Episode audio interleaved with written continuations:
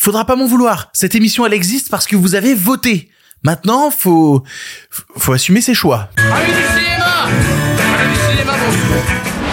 tous et toutes et surtout à ceux et celles qui ne sont pas d'accord aujourd'hui dans le pire podcast cinéma. Gros sujet du jour, votre top 10 de l'année 2023. Toute la semaine dernière, vous avez été appelé à voter pour élire votre film préféré de l'année. Et après un week-end à analyser toutes les datas, j'ai enfin la réponse suprême. Alors, qui qui sait qui a gagné votre cœur? Dans la version audio, Wong Kar Wai arrive très bientôt avec son nouveau projet Mon Dieu oui. Et dans la version YouTube, James Cameron saccage ses propres films et le résultat est immonde. Il y aura aussi la question du public et ça y est, j'ai enfin vu Wonka en salle, je l'ai même vu deux fois au cinéma. C'est formidable, il faut qu'on en parle. Et voilà, c'est le pire podcast cinéma avec vous. Eh bien, ça ne va pas être dans la poche. Avant de commencer, merci aux gens qui écoutent cette émission en podcast ou qui la regardent sur YouTube, quel que soit le choix que vous faites, vous avez du contenu exclusif. Du coup, bah, n'hésitez pas à vous abonner aux deux. Faut s'abonner à la version podcast sur Spotify, sur iTunes, sur, il y a plein de plateformes de podcast, je connais pas tous les noms. Et puis sinon, même sur la version YouTube, et ben voilà, tu t'abonnes, tu cliques sur la cloche, et comme ça, tu rates aucun épisode, parce que il y en a quand même trois par semaine. Le pire podcast cinéma, c'est tous les lundis, les mercredis, les vendredis à 7h du matin pour ne rien rater de l'actualité de le cinéma. Et on commence tout de suite avec les sujets du jour. Respect et robustesse, Caius C+. Alors, les nouvelles sont bonnes? Ah, ils sont pas de la dernière marée, les nouvelles Moi, je veux du féroce actualité. C'est la fin de l'année, période merveilleuse où fleurissent les tops cinéma et où chacun vient nous dire qu'est-ce qu'il a préféré en salle cette année. C'est pourquoi toute la semaine dernière, je vous avais proposé de voter afin d'élire votre top 10 préféré de l'année et savoir enfin, mais quel est le film préféré de 2023 dans la commu du pire podcast cinéma. Pire podcast, peut-être que vous êtes la pire commu possible cinéma avec les pires goûts désastreux que je vais pouvoir juger. Peut-être qu'il y a de ça, peut-être, peut-être. Et mon petit sondage a eu du succès puisqu'il y a eu plus de 6000 réponses qu'il a fallu traiter ensuite tout le week-end à base de contrôle H, de, de tableaux croisés dynamiques, de égal count if. Je suis spécialiste d'Excel maintenant. Appelez-moi si vous avez des problèmes de compta. Je règle ça en 3 secondes. C'était un week-end merveilleux à faire des tableaux Excel. Oh, qu'est-ce qu'on a rigolé. Et ça, c'est sans compter le fait que j'ai dû aussi traquer les gens qui avaient décidé, au lieu de mettre leurs trois films préférés de 2023, de mettre n'importe quoi, euh, genre leur film préféré tout court. Au milieu des Anatomies d'une chute, des Oppenheimer, soudainement, t'as Fight Club. T'as euh, Le Seigneur des Anneaux.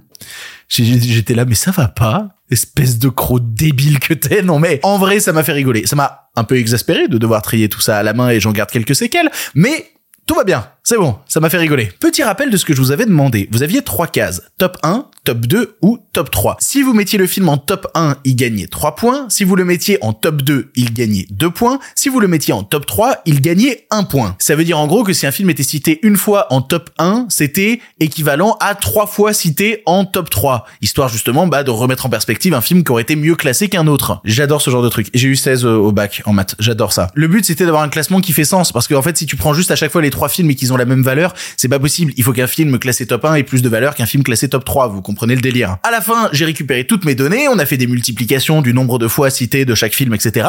Et ça a permis d'obtenir le résultat final. En vrai, j'ai pas retenu tous les films qui ont été cités parce que par exemple, t'as des films qui ont été cités qu'une seule fois. J'ai retenu les 60 films les plus cités. Et d'ailleurs, 60e, c'était Evil Dead Rise. Juste devant Five Nights at Freddy's. Qui sont donc, comme vous comprenez, tout en bas du classement. D'ailleurs, Five Nights at Freddy's, il a eu 10 points au total. En comparaison, le premier du classement est à 1431 points. Pour vous dire le grand écart, c'est vos votes, c'est votre top. Moi, mon top, il sort la semaine prochaine. Je ne suis pas responsable de ce qui va être dit dans ce top 10 de l'année. D'ailleurs, pour vous donner un petit truc, euh, entre votre top 10 et le mien, il y a que deux films en commun. C'est tout.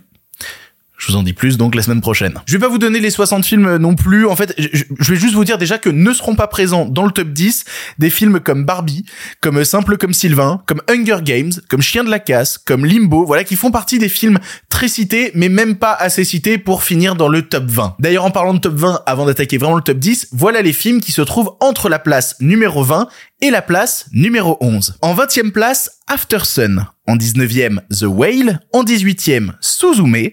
En 17e, Super Mario Bros. En 16e, John Wick 4. En 15e, Le Garçon et le Héron.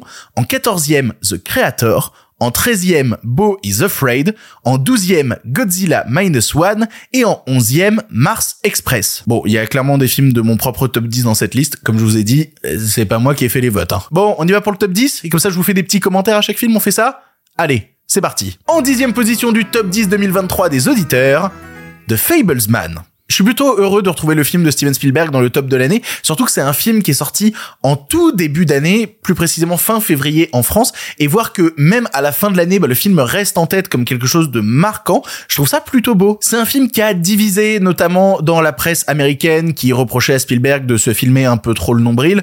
D'un autre côté, c'est un biopic sur sa vie, donc c'est peu étonnant. Personnellement, j'ai eu la chance de le voir aux US l'année dernière, justement, donc plus dans ma tête pour moi c'était un film de 2022 qu'un film de 2023 et j'en garde une véritable magie parce que il y a tout le talent de Spielberg à travers sa mise en scène qui est une leçon à chaque plan mais il y a aussi et surtout sa capacité de se mettre à nu dans, ce film. Il arrive à faire un film qui va vraiment à l'os de son cinéma et de ses perspectives sur la vie, sur ses traumas, sur son rapport euh, à ses parents, et en même temps à en tirer une certaine grandeur, une certaine maestria. Et il te prend tout ça, il te fait un pot pourri de toutes ces obsessions qui ont innervé toute sa filmographie autour.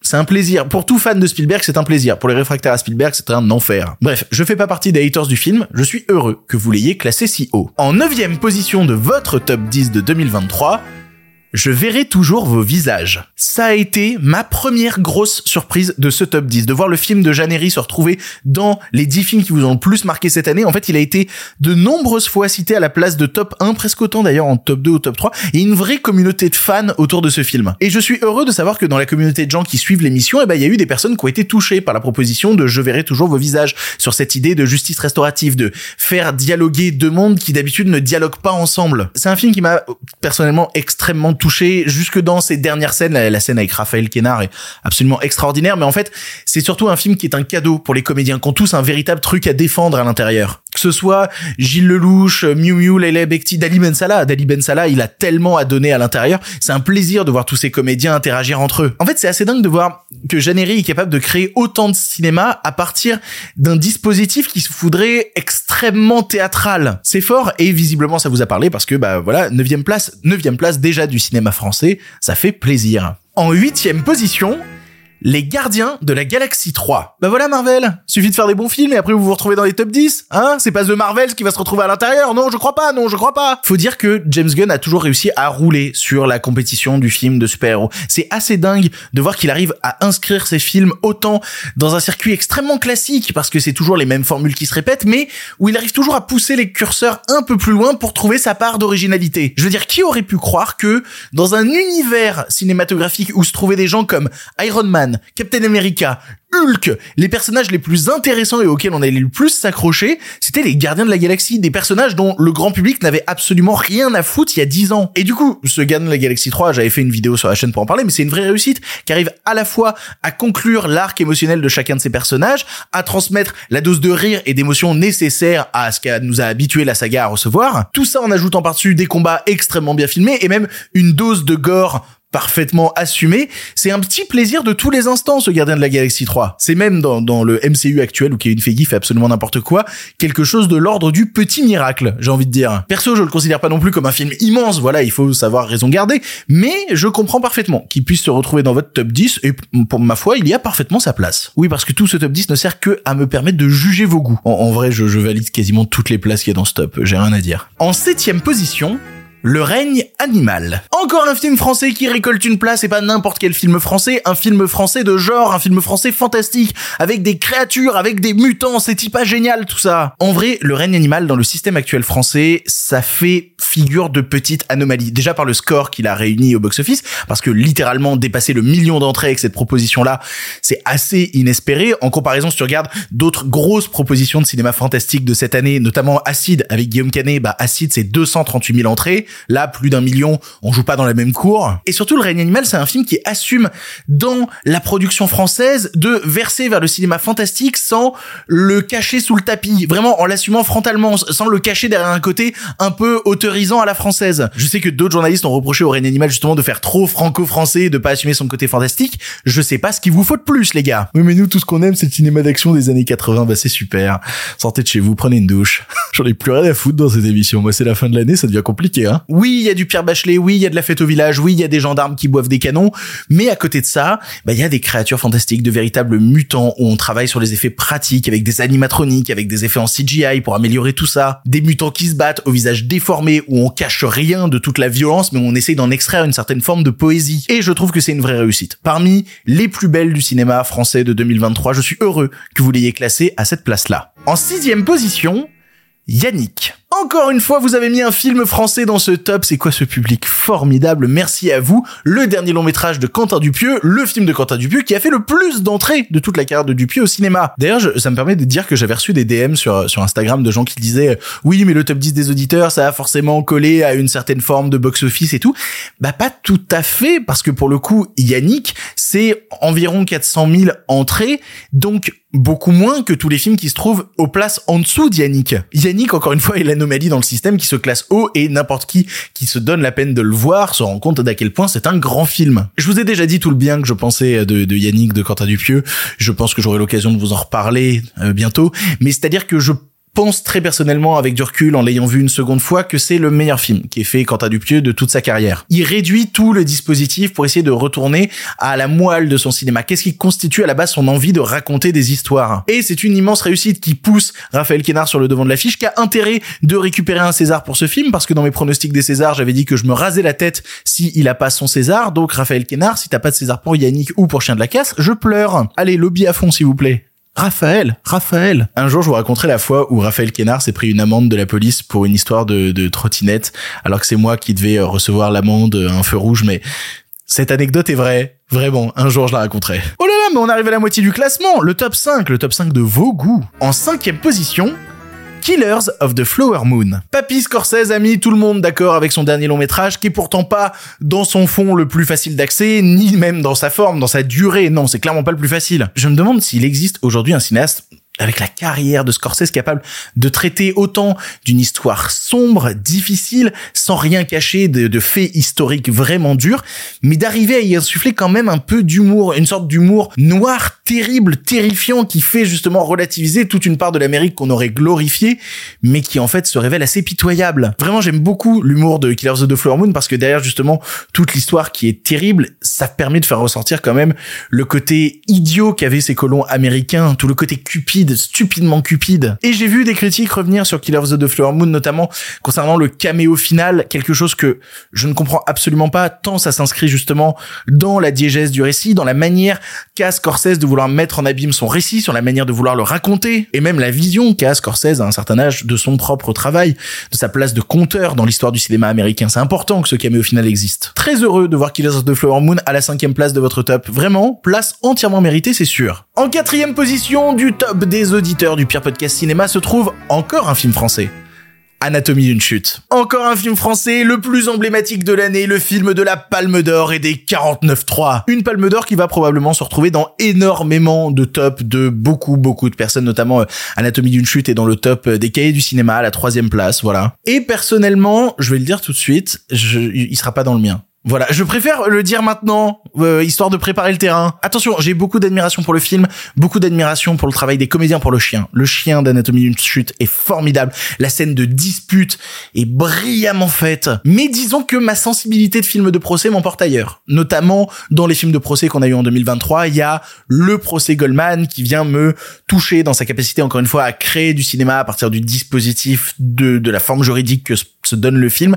Il y a en plus un point commun un peu rigolo avec Anatomie d'une chute parce qu'on retrouve Arthur Harry associé aux deux projets. Vraiment, le procès Goldman a une mise en scène qui résonne davantage en moi. J'y suis plus sensible qu'à Anatomie d'une chute, même si je reconnais toutes les grandes qualités d'Anatomie d'une chute. Après, faut être honnête, même si ça fait chier trois relous à côté, l'année 2023 du cinéma français a été dominée par Justine Trier, qui a roulé sur tout le monde et qui va continuer dans les compétitions américaines dans les mois qui viennent.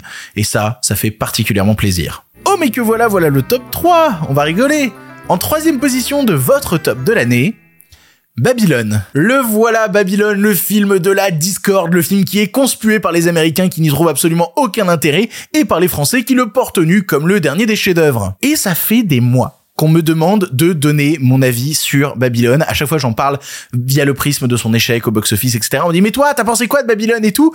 Et, c'est compliqué de se positionner sur Babylone quand on sait qu'il y a autant de gens qui le défendent, notamment, bah voilà, le film se retrouve à la troisième place de votre top. Et la vérité, je vais vous la dire, j'aime plutôt bien Babylone. Je, je- même si je devais réfléchir un petit peu sur le film, je pense que je préfère sa première partie à sa seconde parce que je la trouve davantage foisonnante, davantage épuisante. Il y a, une sorte d'adrénaline constante qui se dégage de cette première partie qui moi me roule dessus avec grand plaisir. T'enchaînes quand même cette scène de fête qui est vraiment brillante en termes de mise en scène, puis ensuite cette scène dans le désert avec plusieurs tournages qui se superposent jusqu'à aller même à, la scène de tournage du muet jusqu'au parlant. Il y a plein d'idées continuellement en pleine vitesse sans jamais relâcher la pression, ce qui peut donner un petit côté artificiel par instant, mais qui, moi personnellement, arrive à m'attraper. C'est juste que je trouve la deuxième partie de Babylone qui se veut plus sombre, plus désespérée, parce que euh, Damien Chazelle, je suis, désolé, hein, même si j'aime beaucoup ses films, c'est un réalisateur sadique. C'est un réalisateur qui aime pas ses personnages, un réalisateur qui veut faire souffrir ses personnages dans un monde où il n'y a pas d'espoir, où il n'y a pas de possibilité d'happy end.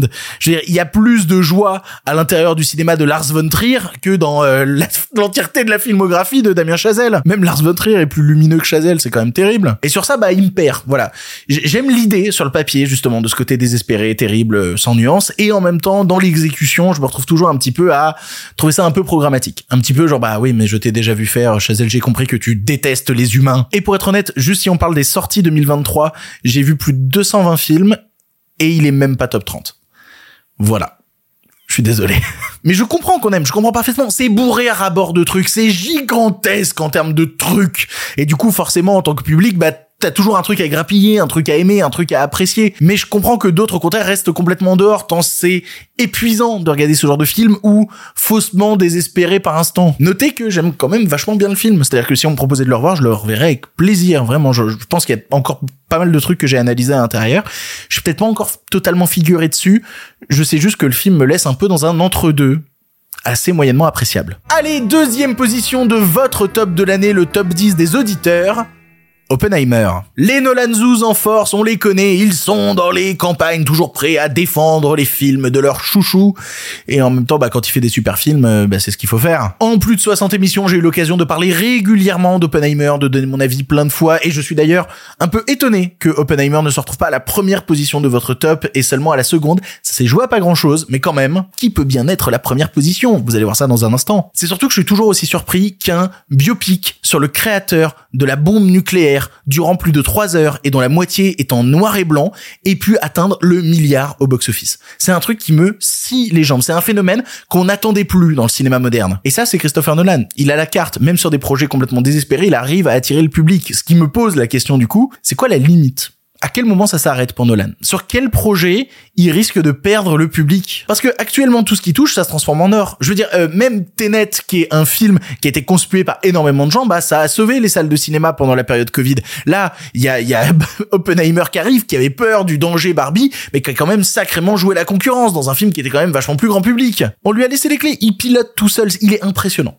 Il est impressionnant dans sa capacité à attirer le public vers des projets différents, plus radicaux par instant, parfois un peu plus exigeants, faussement exigeants aussi par instant, euh, parfois un peu branlette aussi, c'est ça aussi Nolan. Personnellement, tout ce que j'en garde, c'est je trouve ça très impressionnant. On aura peut-être l'occasion d'en reparler. Et allez, roulement de tambour, qui est en première position de votre top de l'année, le film qui a été le plus sollicité par les auditeurs du pire podcast cinéma, en première position, Spider-Man Across the Spider-Verse. La communauté a choisi, mais comme je vous disais, en fait, ça s'est joué vraiment à 100 points entre celui-là et Oppenheimer. C'est juste que Spider-Man a été beaucoup plus cité en position top 1 que Oppenheimer qui s'est beaucoup retrouvé en deuxième et en troisième position. Et du coup, bah, le top 1 a fait rouler le truc. Et oui, c'est formidable. Évidemment, j'en ai parlé déjà dans une vidéo sur la chaîne. Pourquoi est-ce qu'on s'emmerde à regarder d'autres films de super-héros quand le Spider-Verse existe? C'est quand même assez impressionnant d'arriver à mêler autant de styles d'animation, d'autant de travail sur la forme sans jamais délaisser le sans jamais délaisser ses personnages, le rapport à l'émotion. Alors, pour être honnête, ma seule frustration concernant le film,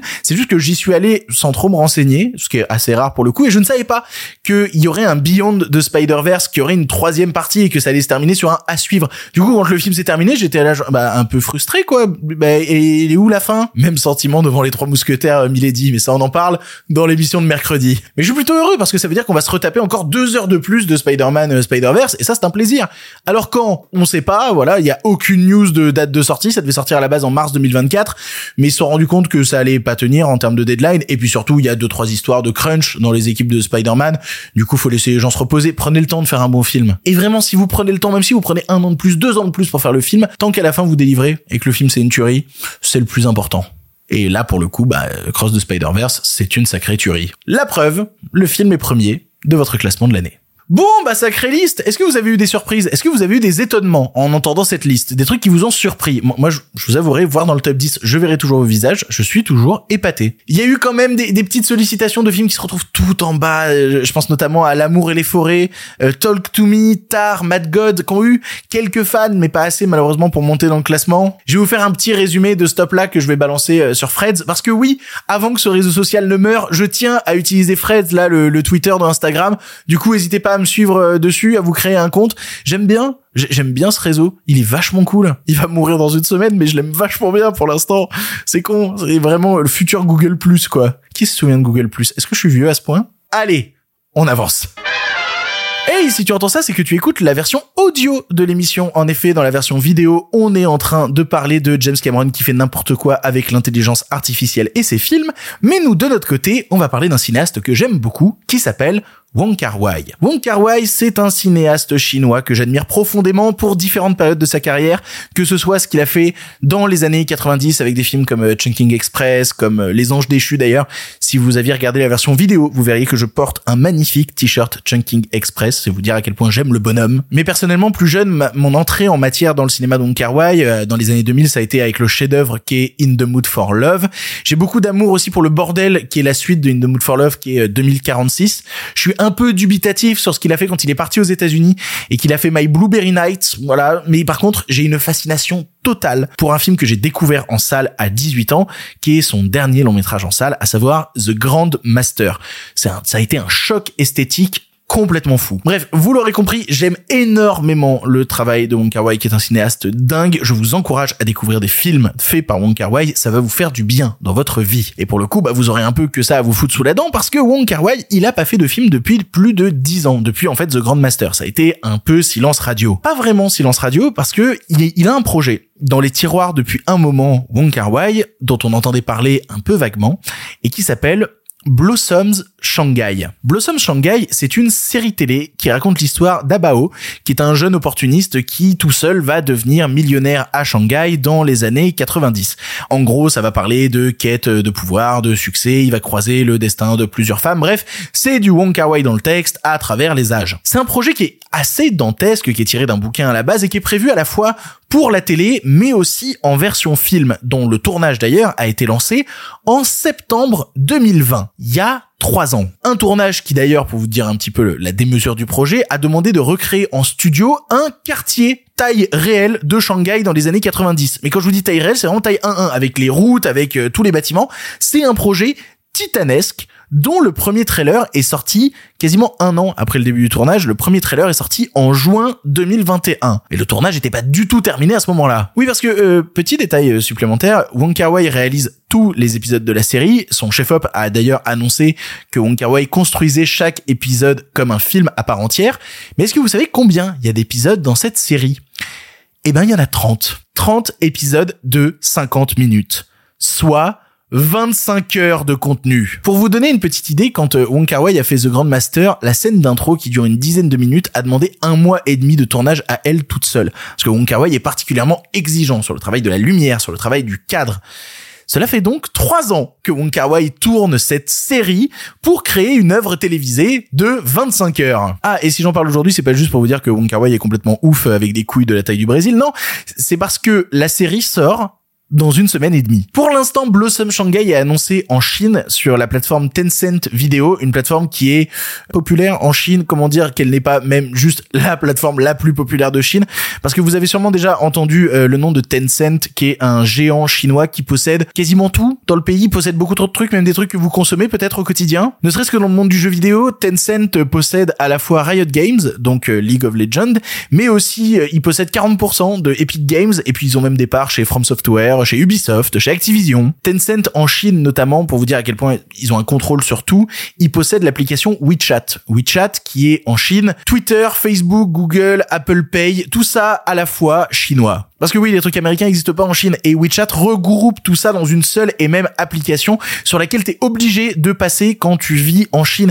Pour vous donner une petite idée, même les SDF en Chine font la manche avec des QR codes qui mènent à WeChat. C'est pas une blague. Il y a une vidéo super de, de Tev d'ici Japon sur le sujet. Cherchez Tev WeChat sur internet, vous allez voir, c'est hallucinant. L'hégémonisme, c'est pas ouf, mais bon, eh, c'est la Chine, tu vas faire quoi? Tout ça pour vous dire que ce projet titanesque débarque sur la plateforme la plus titanesque en Chine comme un énorme raz-de-marée prêt à engloutir le paysage audiovisuel chinois et que pour l'instant, malgré cette annonce, eh ben, on n'a aucune idée de où ça va débarquer en Chine ou en France. En fait, surtout, j'ai eu du mal à trouver de news si la version film est toujours d'actualité. En fait, j'ai du mal à imaginer justement quand on parle d'un récit qui dure 25 heures, de voir une version film de seulement 2 heures, voire même 3 heures, serait quand même assez étrange. Ça demanderait des coupes qui sont pas juste drastiques, qui sont juste catastrophiques. Quoi qu'il arrive, le plus important, c'est qu'après 10 ans d'attente, le maître, le grand master est de retour. Si ça vous intéresse, eh ben, tapez Blossoms Shanghai sur YouTube. Vous allez trouver un trailer en ligne en version chinoise, sous-titré chinois. Voilà. On a, on a vraiment rien de plus que ça. Mais c'est vraiment une de mes plus grosses attentes de 2024. 25 heures de Wong Kar Wai.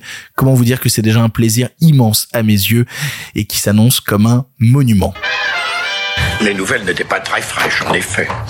Et il est l'heure de la question du public. Vous le savez, à chaque émission, je poste une story sur Instagram. Suivez-moi sur Instagram où je vous dis, eh, vous avez une question sur l'actualité du cinéma et vous avez la chance de passer dans l'émission si la question est pertinente, si j'ai envie d'y répondre. Et, là, pour le coup, la question, elle vient de Tatboys underscore qui me demande ton avis sur le Québec Cinéma Gala. Je crois que tu voulais dire Gala Cinéma Québec.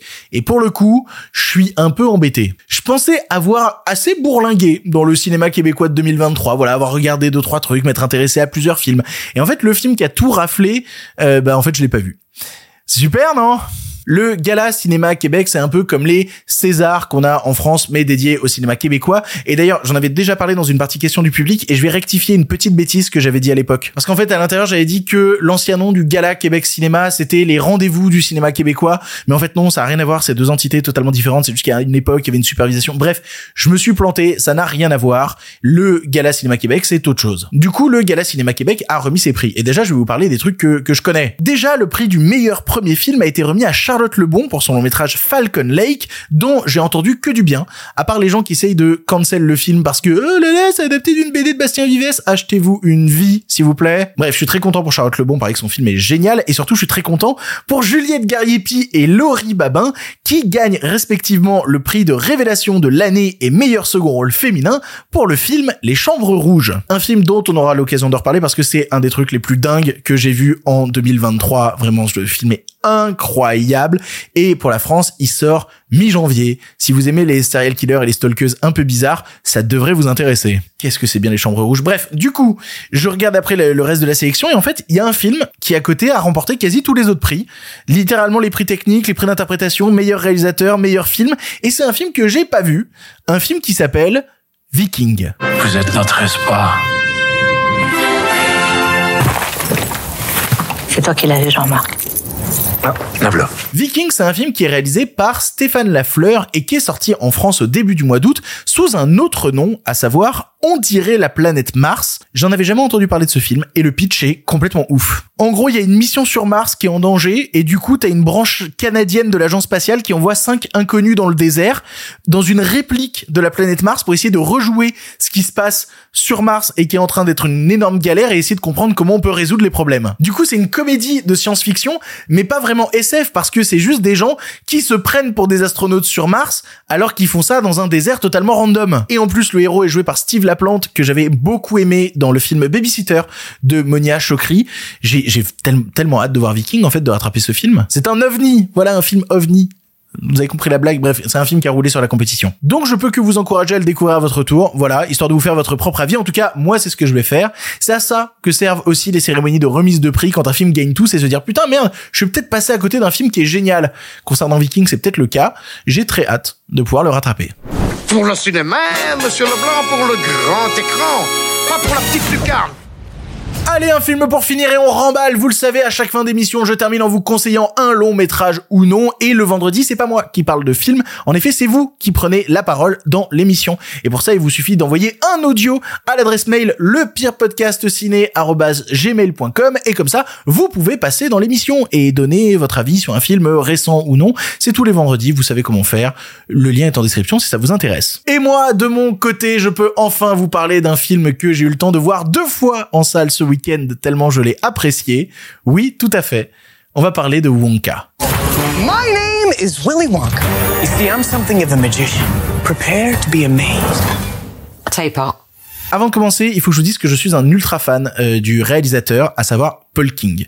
Vraiment, je suis fasciné par le travail de ce bonhomme. Après un petit film indé british, il s'est forgé une place dans le cinéma ultra forte avec une licence qu'il a transcendée, à savoir Paddington. Et j'utilise le mot transcender sans abus de langage. Vraiment, le premier film Paddington est très réussi. Il arrive à la fois à développer quelque chose de particulièrement mignon, sans jamais délaisser des thématiques plus profondes. Non, vraiment, c'est vraiment bien le premier film Paddington. C'est tout ce qu'on attend en fait d'un divertissement familial. Et là arrive Paddington 2, et au-delà du divertissement familial, bah c'est un putain de chef-d'œuvre en fait. C'est d'une richesse de mise en scène complètement dingue, c'est jamais à court d'idées, c'est jamais faussement démonstratif en plus. C'est très touchant, c'est épique, c'est d'une beauté rare. Si vous avez pas encore vu Paddington 2, mais qu'est-ce que c'est bien ce putain de film? Et donc là, t'as le réalisateur de Paddington qui prend l'univers de Roald Dahl pour faire une origin story comédie musicale rendant hommage à l'adaptation de Charlie et la chocolaterie de 71. Bah eh ben oui, je suis partant évidemment, mais j'avais un petit peu peur parce que forcément après avoir fait la folie qui était Paddington 2, tu te poses des questions sur le type est-il capable avec ce nouvel univers d'atteindre un niveau équivalent supérieur, j'entends même pas mais équivalent à la folie qui était Paddington 2. Et, et c'est le cas. Il a réussi. Paul King est juste trop fort. Je pense que tout ce que je pourrais dire sur le film pourrait être résumé par une scène qui se déroule dans les premières 20 minutes où Willy Wonka fait goûter un chocolat au méchant, un chocolat qui a l'air tout simple, mais qui en fait regorge d'une complexité infinie. Et là, t'as une sorte de, combat d'école de pensée qui, qui se met en place entre celui qui croit à la magie de la richesse dans la complexité et à ceux qui croient qu'il faut au contraire privilégier des formules basiques mais qui ont fait leurs preuves, qui sont fonctionnelles. Et je pense que à ce moment-là, ce que fait Paul King, c'est qu'il personnifie sa pensée du cinéma à l'intérieur du chocolat de Willy Wonka. Parce que Wonka, comme tous les films de Paul King d'ailleurs, c'est un film magique. Et comme n'importe quel tour de magie, il faut que pour le public ça paraisse d'une simplicité folle, d'une limpidité dingue. Mais en fait, quand tu creuses, tu te rends compte qu'il y a énormément de sous-couches à analyser. C'est faussement simple, c'est d'une infinie complexité, c'est d'un travail constant sur chaque micro-détail du film. Et c'est réalisé avec brio. On parle souvent de, la notion de, fusil de Chekhov. Je sais pas si vous en avez déjà entendu parler. L'idée que si au premier acte sur le mur t'as un fusil qui est installé, et eh ben si tu l'utilises pas dans le deuxième ou dans le troisième acte, eh ben ça servait à rien de l'installer dans le premier acte. Mais là chez Paul King, c'est pas un fusil qui est qui est, dans le film. C'est un univers de Chekhov. C'est-à-dire qu'il n'y a pas un seul détail dans le décor. Il n'y a pas une seule micro-poussière sous le tapis qui va pas servir à un moment sa mise en scène. Même dans des scènes qui sont d'apparence simple. Notamment, t'as une scène où t'as Wonka qui va traire une girafe. Le dispositif est minime. Et pourtant, il arrive à se dire, OK, j'ai une échelle. Donc, je vais l'utiliser dans ma réalisation pour faire de la contre-plongée, pour danser dans une scène musicale. Oh, D'ailleurs, mon personnage, il a utilisé sa canne pour en faire un porte-manteau. Et ben, hop, il prend le porte-manteau, il se met à danser et on va personnifier le porte-manteau et lui donner vie. C'est probablement le film le plus généreux de l'année. Vraiment, mais à la fois généreux dans ses effets visuels, ne serait-ce que tout cet hommage qui rend constamment aux petites inventions, aux effets pratiques, mais aussi généreux dans son fond, dans ce qu'il essaye de raconter. Parce que réussir à imposer autant de second rôles et à leur donner tous une trajectoire émotionnelle sans jamais en délaisser aucun et leur permettre tous de trouver une forme de rédemption ou de conclusion à leur arc, c'est d'une maestria en termes d'écriture qui m'épuise. Même le gardien du zoo a une happy end. Je veux dire, c'était censé être juste un personnage qu'on voit 5 secondes dans le film et qui fait une blague en fond, même lui a le droit à une trajectoire émotionnelle. Même lui, même la petite blague n'est pas gratuite et raconte quelque chose. Et le principal, bien sûr, au milieu, c'est Timothée Chalamet, qui danse, qui chante, qui fait des claquettes, qui nous émeut euh, entre deux scènes de rire. Et il a cette capacité, en fait, d'avoir un sérieux d'inventeur fou qui peut te désarçonner et en même temps, un sourire niais, béat, qui fonctionne dans un petit côté goofy un peu marrant. C'est un peu idiot, c'est un peu enfantin. Il est il est parfait dans ce rôle. Timothée Chalamet est parfait dans ce rôle. Je le préfère 100 fois là-dedans que dans ce côté BG ténébreux qu'il a dans Dune, vraiment. Et vu qu'il chante, je cale ça aussi, mais les chansons sont super parce qu'elles arrivent à la fois à allier une certaine dose de modernité dans l'instrumentisation, mais en même temps à renouer avec des sonorités qui proviennent des années 70. Genre le morceau A World of Your Own, mais quel petit bonheur de retour vers le passé, mais qui en même temps garde toute une inventivité très moderne dans sa composition. C'est c'est passionnant. C'est passionnant Je pourrais continuer longtemps tellement ça déborde d'idées. Genre t'as des moines défenseurs du chocolat qui, qui parlent en chantant des cantiques. T'as des animations qui se dessinent sur l'écran, que ce soit pour préparer des plans ou préparer les rêves des personnages. T'as Olivia Colman qui essaye d'entretenir une relation avec un faux aristocrate bavarois. Et tout ça glisse naturellement. Encore une fois, tout ça paraît extrêmement simple alors que c'est tellement de propositions, tellement de trucs. Le flic qui arrête pas de grossir parce qu'il fait que bouffer. J'ai mis la moitié du film à m'en rendre compte, j'ai trouvé ça génial. Même les méchants du film m'ont rendu heureux parce que le méchant principal, c'est Patterson Joseph que j'avais pas vu depuis The Leftovers où il jouait un fou illuminé directeur de secte et un des autres méchants c'est Nardole dans Doctor Who. Et en parlant de méchants, ça, ça fait trop longtemps que je parle, je suis désolé mais je suis obligé de conclure là-dessus. Quel gros film de gauchiste Wonka, c'est incroyable. Les vilains bourgeois capitalistes qui utilisent leur argent pour corrompre la police, qui se cachent derrière l'église pour essayer de se donner une belle image et qui vont être combattus par des saltimbanques et des petites mains exploitées qu'on oblige à travailler dans des conditions déplorables. Non mais voilà quoi. C'est formidable Wonka. Et Paul King est un des maîtres incontestés du divertissement familial moderne. Je pensais pas que c'était possible d'atteindre ça, mais bravo monsieur. C'est extraordinaire ce que vous faites. Vous auriez vraiment tort de pas foncer en salle pour découvrir Wonka. Ne boudez pas votre plaisir. C'est génial.